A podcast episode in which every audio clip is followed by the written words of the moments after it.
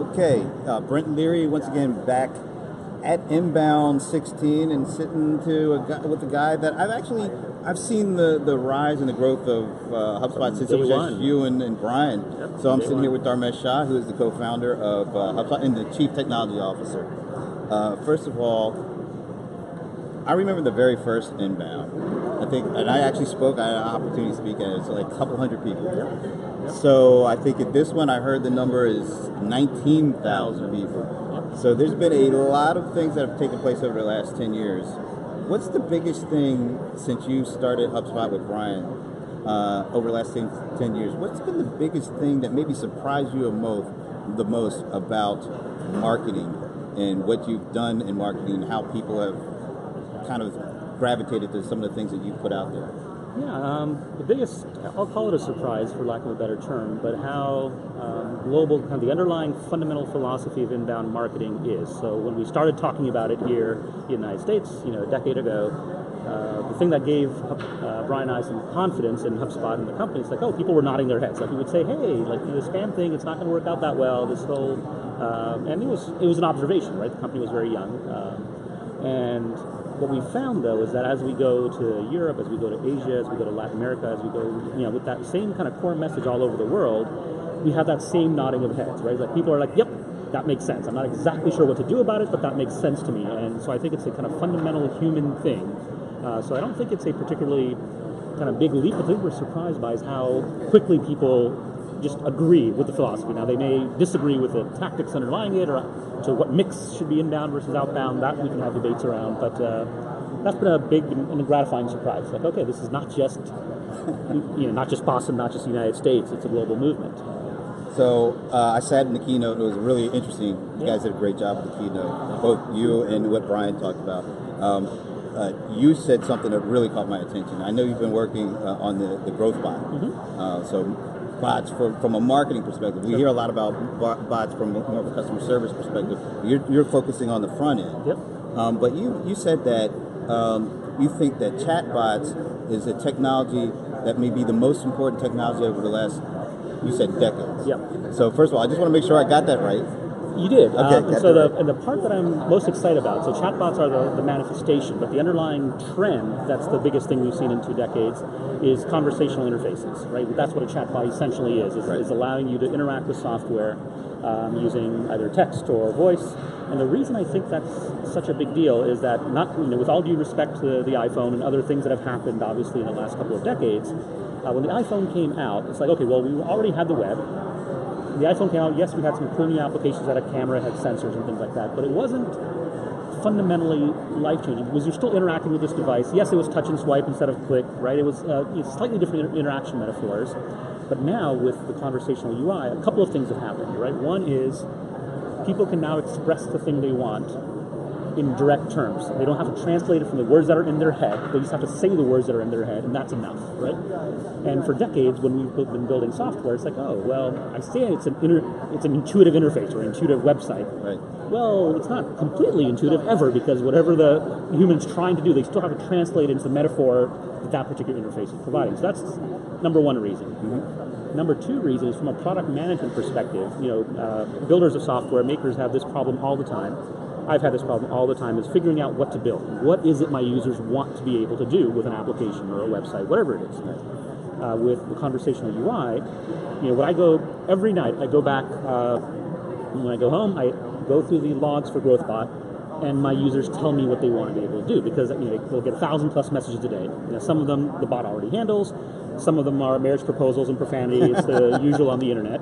But then some of them, it's like, oh, that's a reasonable thing to want to be able to do with GrowthBot. It fits the. I just it doesn't have to support it yet. Right. So what I I don't have to guess and say, oh, what what do people wish they could do? They tell me. And then I go back and over the weeks and months and years, I go build those things. We've never had that opportunity to kind of blank canvas, let the people dream. Uh, metaphors like, okay, if you go to a web application, yeah, it's like, oh, I wish they had this little button or this filter for dates or something. Like you can think that, but then you'd have to make it, take an active action to submit some idea somewhere else to say, oh, can you please build this? Here, using the application is providing the idea to the builders. Like, this is what I want to do. That's the big thing. So that kind of makes sense then when uh, I don't know if it was you or Brian that said you know, businesses over the last decade, they're they're focused on building websites. Mm-hmm. You think going forward, businesses are going to be building bots Yeah. That work with websites. Yep. Uh, how soon do you see that happen? Um, I think it'll be pretty soon. I think it's already started happening. There are startups working on it uh, right now. There's a company here called Drift, uh, friends of ours here in Boston, that are kind of in that general area. And I think what's happening here is that uh, you know much of the kind of software community is now figuring out there's a bunch of things that are happening simultaneously. One is the natural language recognition has gotten much better than it was a year ago, two years ago. Um, so that's like number one. People are much more used to messaging now uh, ordering their Uber or ordering Domino's Pizza or something like that. So it's not that foreign to them. So now it's possible to build these things. Um, and the reason I think bots to supplement websites comes back to the, you know, what, humans are fundamentally, I mean this in a positive way, fundamentally lazy. Right? And, or you could call it more positive ways, they're hyper efficient. They don't want to waste their time. Right? And so they come on a website, let's say they have a, you know, a question in their head. Someone comes to the HubSpot website, it's like, oh, uh, can I buy this month to month or does it require an annual contract? Let's say that's the question you have. Okay. Now you're not sure if that's is that on the pricing page or is that on the terms of service or is that like where do I go to get that question answered? Right. In the bot, you just ask the question you have. And in, in the early days, what's going to happen is the bots are going to be playing more triage than they are being like maybe they can answer five percent of the questions with some reasonable accuracy. But over time, that percentage will go up and up and up because we will have this kind of growing uh, knowledge base. The bot will know more and more things. It will learn essentially over time. It's like okay, uh, and the other thing, this is uh, it's not that far off. It's like I'm experimenting with it now. So oh, once the bot gets used enough, in the same way the Google search engine gives you auto suggest, the bots will give you auto suggest not just based on things like you were type like what you were typing. Um, based on what you've done on the website. It's like, oh, I already know you went to the pricing page. You were probably, you know, you typed two characters. You're probably asking this question to read your mind to some Right. degree, right? So Just like it feels like what you're predicting what someone's going to ask. What role does the things like the Amazon Echo, the Alexa, the, the voice um, assistants, how is that going to play a role in the growth of chatbots? Um, I think it's going to be big because what, what Amazon Alexa and Siri and Google Home and all these things essentially teach us, um, which we've sort of forgotten, is to how to be human and just be able to say things, right? Like we're so used to. It's like, oh, I need to do something with technology. You know, out comes my phone, or I start, you know, clicking around or doing something. Uh, Echo now, it's like, okay, well, people that have had it for a while, and I had it when it first came out, it's completely natural now to be sitting at the dining room table trying to settle a debate on some fact thing or play some piece of music or whatever, and you just say it, right? Like, and you get used to that. It feels a little bit weird the first few days, but now it's like it's, it's natural. So, so the devices will help people not feel strange or awkward about saying things to technology or saying things to computers. Uh, it'll become much more natural. Now, the shift that I think will happen, I think uh, Amazon Echo is great. We have three of them in the house. Uh, we love it. I know your son loves it. My son loves it. My wife loves it, as it turns out. And what what I think is going to happen, the in my mind, the optimal interaction uh, a year, two years from now, is we're going to have voice as input because we talk much faster than we type. Even for the ones that type relatively fast, it's just uh, it's a natural thing. That's uh, so the most efficient form of input into a device would be voice. The most efficient output from a device is not voice; it's visual because we read faster than we can listen to spoken speech. And especially if you have visualizations, if you have a bar chart or something like that, it's like, oh, I want to know the scores for a certain game, or I want uh, my traffic from last month. And if you want to show a bar chart or a pie chart, it's hard to describe that in textual, in, in spoken words. It's like, oh, I'm talking to you about a bar, and like here are the numbers, and they'll just recite numbers, whatever, and like we don't digest that well. We digest visuals much more easily. So I think the answer is going to be things like uh, Siri, where you talk into it, but the answer comes to you on a, on a screen of some sort. Right now, it might not be a screen in your hand; it might be floating above you. We don't know, but uh, I think that'll be the primary mode. We'll see. So, uh, 10 year anniversary. Mm-hmm. If we peer out to the future, maybe we'll just go five years. Sure. Uh, what's the future for HubSpot? Uh, uh, and, but in more general, what's the Yeah. future of digital marketing in five years? Is it what we just talked about, or is it something we haven't even kind of conjured up yet? Yeah, I think what we're going to see is um, so there. Are, this has happened in other other industries, but any any activity in marketing that is fundamentally rote and repetitive, um, that doesn't involve a lot of human creativity, those things are going to start moving more and more to software. It's just the right way to do it. It's uh, and because we shouldn't be spending precious human time on something that computers can do better. It just doesn't make any sense. Um, so that we're going to see that shift happen. That's just in my mind inevitable, and that's going to be the next five years. It's not going to take ten because things are, are moving quickly enough. So the question is, so even looking at bots, I don't think bots are like the complete answer to everything, but uh, but the way to think about the marketer's role uh, five years out is to say number one role the marketer has is understanding the customer. Like, who are you selling to? How do they think? Um, actually having face-to-face meetings. I think that is something machines. It's going to take a long, long time before them to you know, replicate some of those kind of creative functions. The second thing is around uh, what we're going to have is so when we were building software products and websites. Um, you know, the marketers helped write the copy for the website, and then there was a web designer that said, "Hey, I'm going to go off and help you kind of make that look nice and, and do information architecture and things like that."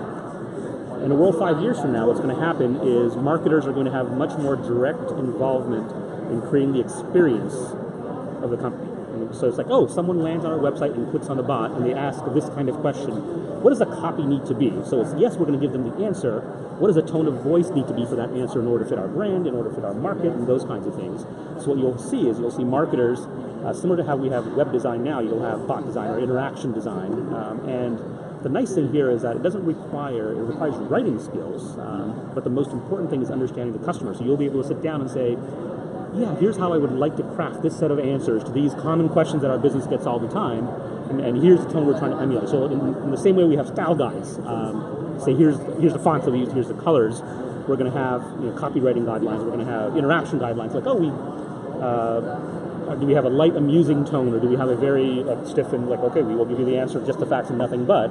It's going to vary from company to company. And the last question, I just as you were talking about this empathy, um, will will there be empathy automation, or are we going to everything that will allow the human to still kind of use their empathy along with all the other tools that you just talked about, so that it's not man versus machine, Yep. it's man and machine kind of working hand in hand. Yeah, it's, it's a great question. I think um, I think this move to, to machines and to software will actually help us be more empathetic um, to other humans because it frees up time. Like, so uh, I had this kind of glib answer once when someone asked me around this kind of man versus machine question around. It's like, oh well, and I think the question was something like, will machines ever be empathetic, or will software ever be uh, empathetic?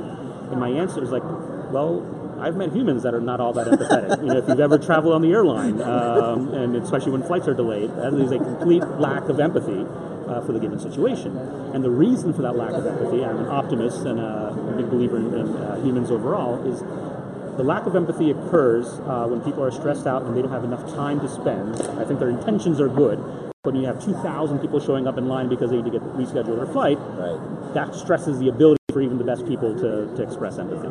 So if we can take those things out, essentially the things that uh, and help us uh, maybe empathize at scale would be a good thing to think about. It's like, okay, how do we take the thing that if the thing I could do if I had infinite amount of time for one individual customer, how do we make that kind of experience possible for 10,000 customers, a million customers? And I think that's where not only software helps, we have to automate some things in order to make that possible. Otherwise, it won't work. There's no, yeah. And make it scale, but make it scale on a consistent level. Yeah. Being able to do it not just once, but Exactly, predictably and Right. consistently. Yeah, absolutely. Dharmesh, it's a pleasure. Yeah, uh, fun once as again, always. Congratulations on the, the making it ten years. Thank you. Here's to another ten.